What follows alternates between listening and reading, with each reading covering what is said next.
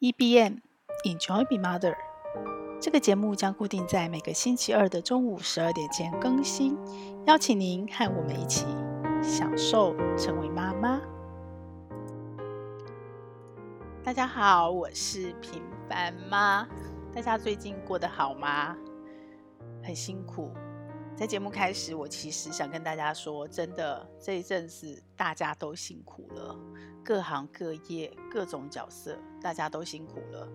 台湾解除清零以后的疫情扩散，其实我们不用很紧张，因为我们前面已经有太多的国家有案子、有过程，让我们可以看、可以观察，心里大家都准备了。可是你实际碰到的时候，还是很慌乱。平凡妈自己身边的亲朋好友，这一个多月来确诊的比例一直在升高。那从一开始，我们二月就被居隔，就狂烈，因为孩子的学校有同学确诊，我们就被通知。那个过程我们已经走过了。我再回头回想当时的慌乱，因为很多政策一直在变，很多的沟通上下其实不清楚的，所以你身在其中就是一个突然、突然、突然、突然，然后不知道该怎么办，然后你原来所有的状况、所有的日常都被打破、都被打断，然后你也不知道该怎么去求救、该跟谁确认，那真的是一个很焦虑的状态。可是从二月一路到现在，三月、四月，哇，也到五月了。我们这一次面对随时可能确诊，虽然还是期待不要发生，因为我们家有考生，我们家的姐妹都很幸运的，刚好碰到疫情这边考一个考大学，一个考高中，我们还是有那个期待在。但是坦白说，如果真的不小心墨菲定律意外发生了，我们也都在心理上有了准备，再加上二月那次的演练。所以，这个过程怎么过？怎么样自己，尤其是妈妈的角色，在整个家庭，呃，爸爸虽然在掌舵，可是妈妈通常都是一个安定家庭内在的一个很重要的角色。如果一旦妈妈慌，整个家都会慌；一旦妈妈很稳定，整个家都会相对的安定。我身边的很多亲朋好友，我看到的也都是从妈妈开始，因为妈妈比较擅长去把所有的细碎的事情，尤其是面对这种高度的不确定、政策环境的不确定、所有的办法不确定、资源不确定、工具不确定，然后很多的讯息也不确定的状态下，妈妈是一个相对，如果她把自己安定下来了，可能很多家人的情绪。家人的动作都会相对安定的一个很重要的角色，所以呢，怎么样让自己先安定，然后怎么和爸爸一起来共同面对这个家庭突然出现的一个意外状况？怎么样快速的分工，找到每一个人在这个事件中的定位，全家一起同心协力去度过这样的一个。呃，或许对有些家庭来讲是很严重的难关，对有些家庭来讲可能是一个相对复杂一点的体验跟经历，这中间都会有着担心，因为我们没有任何人知道新冠这个病到底是不是轻症，就是你表面这样看到的，还是他可能转重症，还是家里有人有慢性病，还是有可能他有后遗症，其实我们都不知道。所以担心是一定都会有的，可是不管你再怎么样的担心，你都一样要如常的面对你日常生活的每一天，你该做的事情你还是要做，你还是要继续活下去啊。所以这个过程，我觉得有一个很重要的东西，是我今天想跟大家分享的，也不用呃去强调其他事情。那这个跟大家分享的经验值，其实是我当初在成立。EBM 享受成为妈妈，Enjoy being mother 的时候，一个最初最初的起源，一个最初最初的发心，它叫什么？它叫转念。最近台湾如果提到转念，尤其这一两年，可能就会想到赖佩霞老师。他是一个我非常尊敬的老师。以前在采访的时候，有机会跟他近身接触，他真的是一个非常 nice 的人，而且是从自己亲身的实践他，实践他的每一个想法，他写的每一本书，他讲的每一个故事，他推的每一个课程。在此之前，我其实不太确定老师在转念这边的投入。可是我自己，我自己亲身经历。我觉得转念，呃，一开始大家会往宗教的方向想。你在 Google 上搜寻，也很多都是比较偏宗教的。可是坦白说，它是一个很重要的技能跟技巧。我个人认为，不管你是在情绪的转化，在沟通，在你要怎么样在日常如实的生活，如实的正念当下，如实的活在当下，它不是宗教而已，它其实是一个，我觉得比较像是习惯。或者我们后来，我们最近在学的共学的原子习惯，转念对我来说是一个习惯。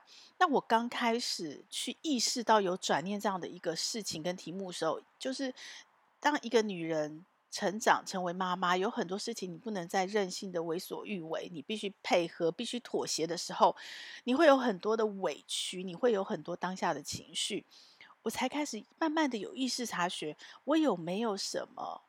方法来帮助我自己去在这样的一个过程中更好过一点。那我的原生家庭，我爸爸是非常强调中庸的，他的身体力行也都很中庸，他很受到儒教的思想的影响。可是对我来讲哦，一个很什么都还没有闯荡世界的孩子，怎么会知道什么是中庸？然后我很幸运的遇到我先生，我先生就是个很极端。他很排斥中庸，那我就在我先生跟我爸爸的中间，我就在摸索、尝试，然后改变自己，然后去不断的跨出舒适圈。跨出什么舒适圈呢？跨出我爸爸从小给我的中庸舒适圈。我就意识到这个世界永远都有着两个极端。如果我们用光谱来想，一个极端是黑，一个极端是白。任何事件。我后来都发现，他都可以去抓出两个极端，但是我们每一个人，因为我们不同的背景、不同的成长，我现在学了萨提尔，我知道是因为原生家庭不同的影响、不同的性格、不同的基因，造就了每一个人会有不同的应对姿态。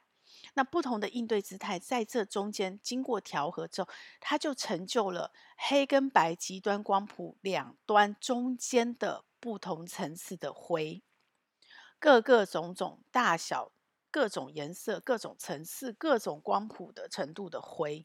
我们的真实，除了少数的人是活在极端两端以外，大部分的人是活在常态分布，活在中间各种层次的灰。你怎么样让自己快乐？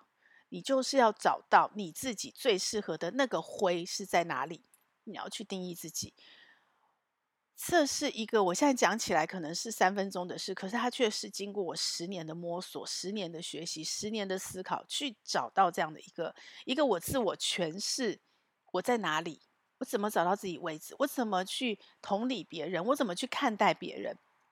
可是从此以后，当我把这整个事情想清楚，我的眼睛、我的脑袋看任何的事情，可以大到是一个会考政策，可以小到是我跟你讲一句话，心里的不舒服。我都活了。我的意思是说，它不是只有我耳朵、我的五感感官听到当下听到的那一句话或看到的那一件事。我发现，当我练习久了，慢慢的，我的世界变得更多元，比较能够在我自己单一的想法之外看到其他的。我已经有那个习惯了，就是我发现我开始在这中间有不舒服、有疑惑。有情绪的时候，我可以很快速的反映出来这个东西的极端黑白两端是什么，然后我开始去想象这中间的灰有各种不同的层次。那我在哪里？我自己是哪一个灰？而他在哪里？对方在哪里？那个造成我反应的对方，他的位置在哪里？中间所有的灰没有对错，只有选择。当然，有一些选择可能会有我们一般世俗的所谓定义的对错。可是每一个对错，大自然的生态法则，每一个对错都有结果，你要去承担。不管你是对或错，它都有相对应的代价，你要去付出。当然，它也都会有相对应的所谓的好处，你可以收割。所以对我来说，中间所有的灰。关键不在对错，而在选择。每一个选择，你在那个定位，如果你选对了定位，最适合你自己，你要付出的代价可能相对少，你能收割的好处可能相对多。可是，如果一旦反过来，你选错了位置，你要付出的代价可能相对很沉痛。你要付出得到的好处可能相对少，但是这都是选择。好，这就让我自己眼界开拓了。然后这个习惯是影响我自己转念，我把它定义在转念的一个所谓起承转合的起点，它让我练习了很久。这是我的自我练习。那也因为这样的一个自我练习的过程。我比较不容易生气，我比较不容易动怒。其实，在带孩子的过程中，很多时候妈妈很会演戏。我觉得妈妈是生了小孩后开始变成一个很好的演员，至少我自己是。我很会演，就是我可能不是真的生气，可是我会为了效果演给孩子看我生气。这时候，我开始发现，我比较容易能够理解我的外在环境，我也比较能够去认识我自己。其实，更深的觉察是认识自己。我这几年学的，不管是萨提尔也好，或者之前学的阿德勒也好，所有心理学的最重要、最根本的那个根根源，其实是回头认识自己。你先认识、深刻认识了自己，觉察自己，你才有办法去对应外在环境跟你的互动跟连接，你才能够有办法去更清楚的看透、明白、洞察。那个跟你互动的人，他是在什么样的状态，才会有所谓的同理？如果你连自己都不认识，你真的也很难同理别人。所以，当那个起，那个黑白两端中间不同层次灰的那个眼界，我被打开了以后，而且我已经很习惯的会有这样的一个透过练习后这样的一个思考，这样的一个反应之后，呃，我要成立 EBM 的。去分享、推广、享受成为妈妈这件事，它的根本对我来说就是转念。那个当下，我又到了一个新的层次。那个层次是什么？我就发现，当我一旦转念，好，当时我可能就看到了另外一本书，有受它很深的影响，叫《转变之书》。他有提到我的呃 YouTube 里面也有影片专门在分享我在那本书学到什么，很简单、很短的。那他就把人生的每一个历程，其实。人生有改变，有转变。我们大部分很强烈意识到的，或者是我们很深刻有去感受到的，都叫做改变。可是实实际上，常常每一个改变会伴随着内在的转变。改变是外在的，所有人看得到，包括你自己看得到。可是常常它伴随着内在的转变，有可能在改变前，有可能在改变后，有可能一直伴随着改变，有可能改变只是中间一小点，可是那个转变是一大圈、一大块、一个延长的线。这个转变其实才是我们大家都看不到，但是更重要的过程。你一旦完成了这样的一个转变，你就跃升到另外层次，很像我们小时候常学的蝴蝶要结茧，然后才能蜕变。对，我，我那时候开始接触到了转变，于是呢，我就把我之前那个黑白两端中间不同层次灰的那个转念，那个应该还不到转念，就是开眼界。你要先看到那些其他的可能性跟念头，你才有机会。你要先开眼界，你才有机会转嘛。你如果什么都看不到，你根本没地方转。所以。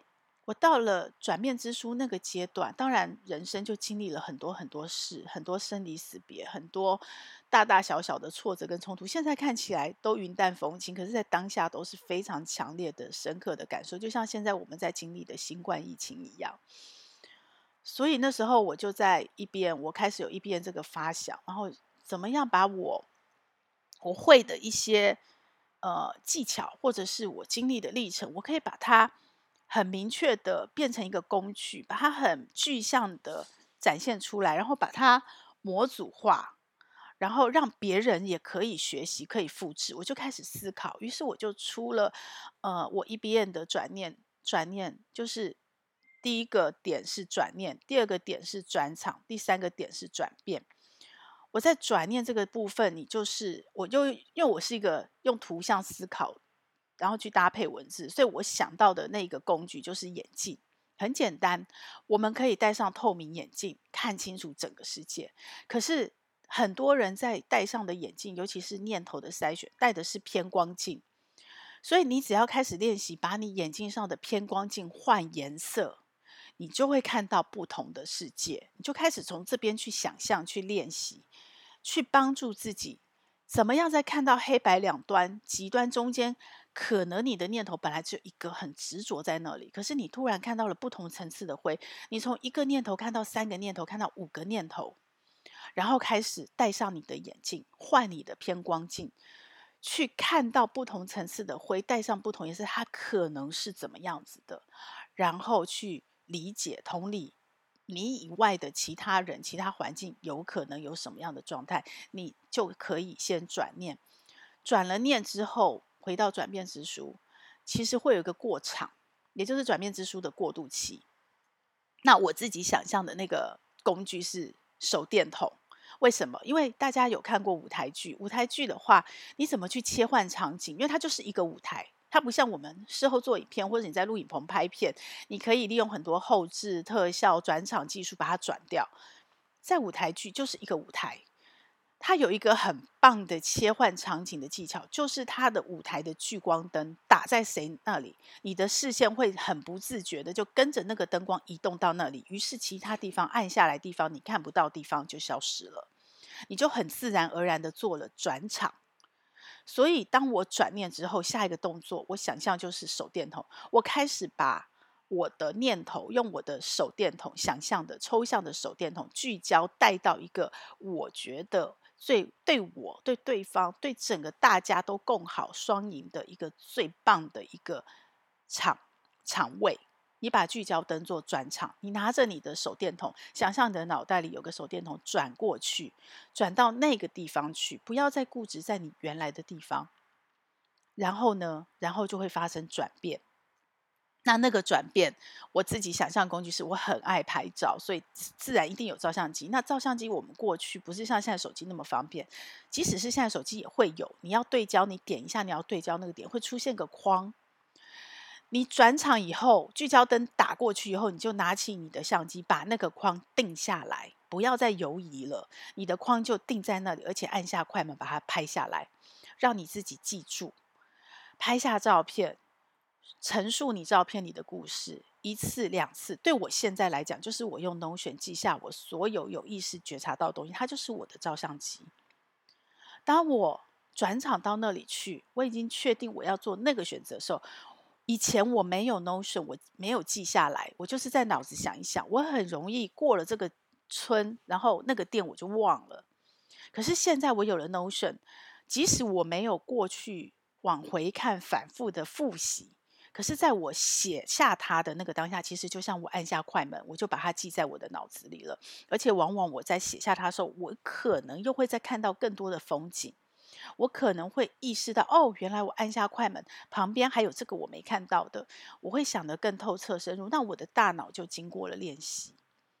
好，这是我自己的转念、转场、转变启程。到了这里，我开始有了一边然后非常幸运的，也就在我一边在推的时候，我开始要写转念的故事，我要开始有意识、有行动、有纪律、有计划的去。把转念这件事变得更完整的时候，赖佩霞老师出书了。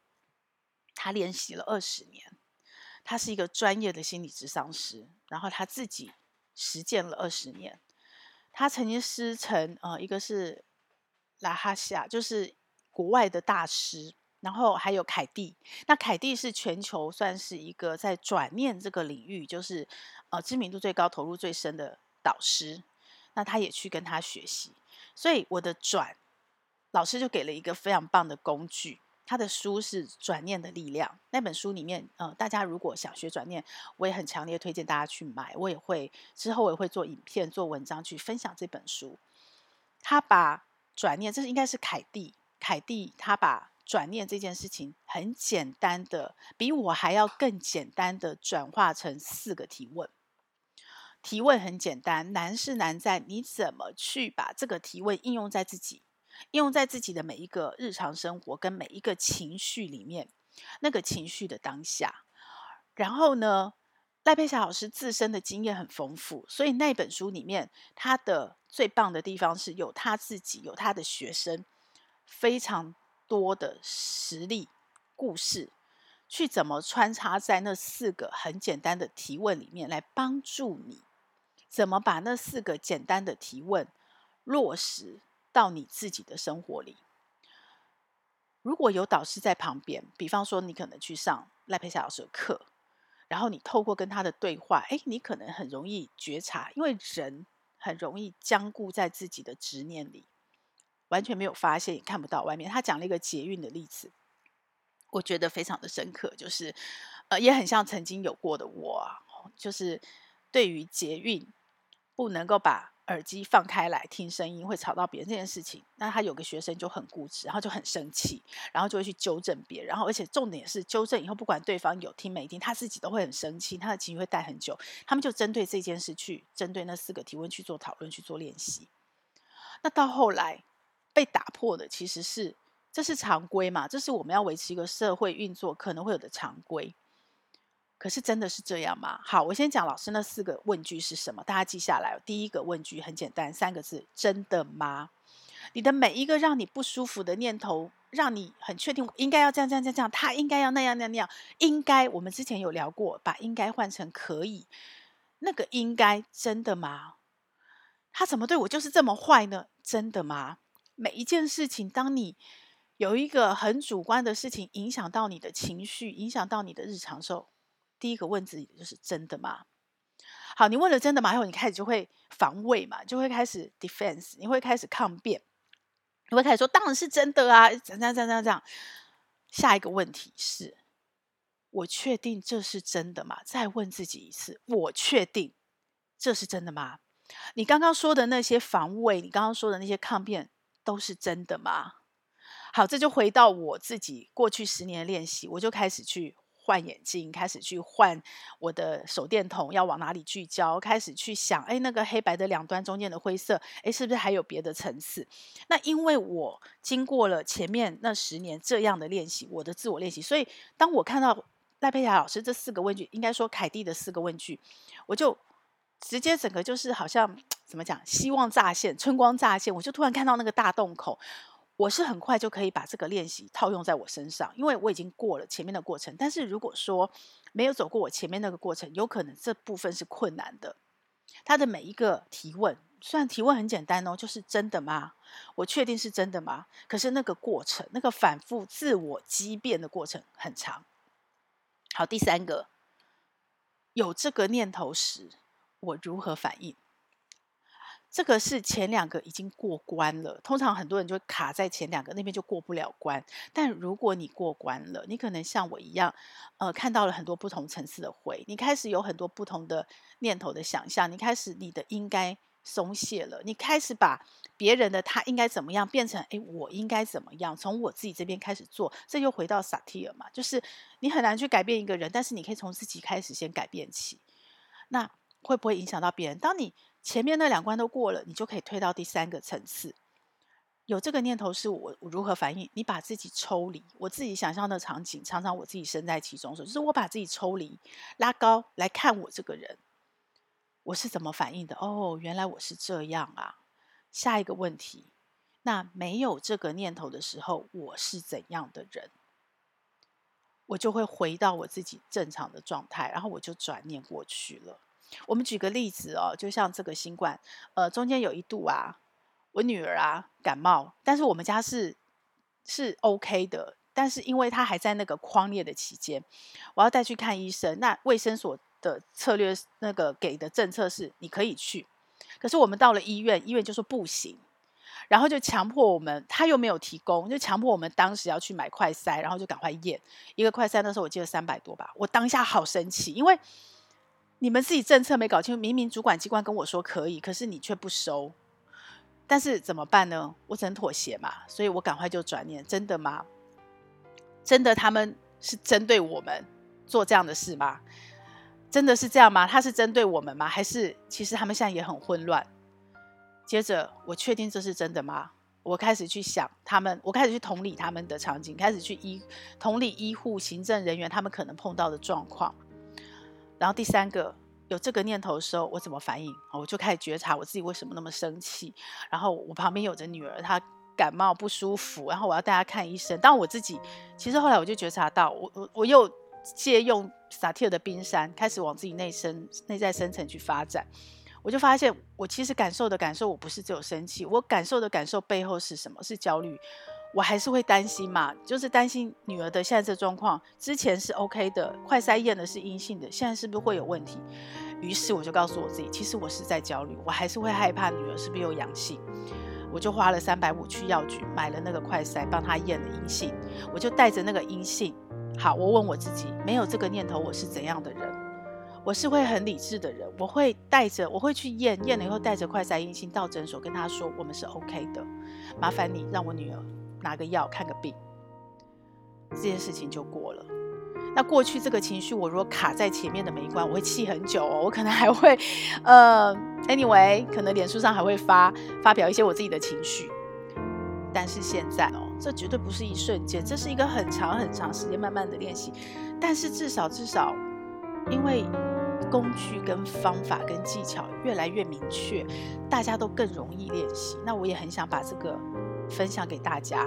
那除了我自己的转念的历程，跟我自己找到的方法跟工具，还包括呃赖佩霞老师他去诠释，用他的自身经验去诠释凯蒂的那四个问题，大家把它记下来哦。真的吗？